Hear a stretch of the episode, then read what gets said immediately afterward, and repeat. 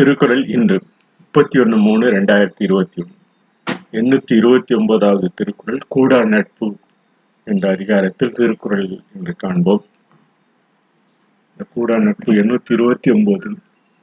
மிகச் செய்து தம்மல்லு வாயை நகைச் செய்து நட்புனில் சாப்புள்ளல் பற்பாற்று மிகச் செய்து தம்மெல்லு வாயை நகைச்செய்து செய்து நட்பினில் சாப்புள்ளல் பாற்று என்று தன் மெல்லுவாயை நகச் செய்து நட்பினுள் சாப்புள்ளல் பாற்று என்று பயந்துள்ளார்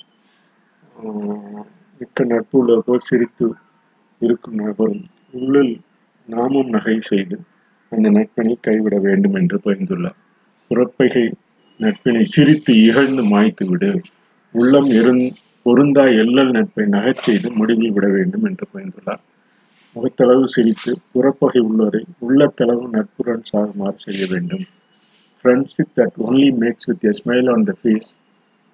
Smile invert and let it die என்று பயந்துள்ளார் மிகச்செய்து செய்து வாயை நகைச்செய்து நட்பினை சாப்பிடுதல் பாற்று என்று பயந்துள்ளார் இந்த பாடல் புறப்பகை நட்பினை சிரித்து இகழ்ந்து மாய்த்து விடு என்று நாம் பதிந்து இன்றைய பதிவினை நிறைவு செய்கிறோம். நன்றி வணக்கம்.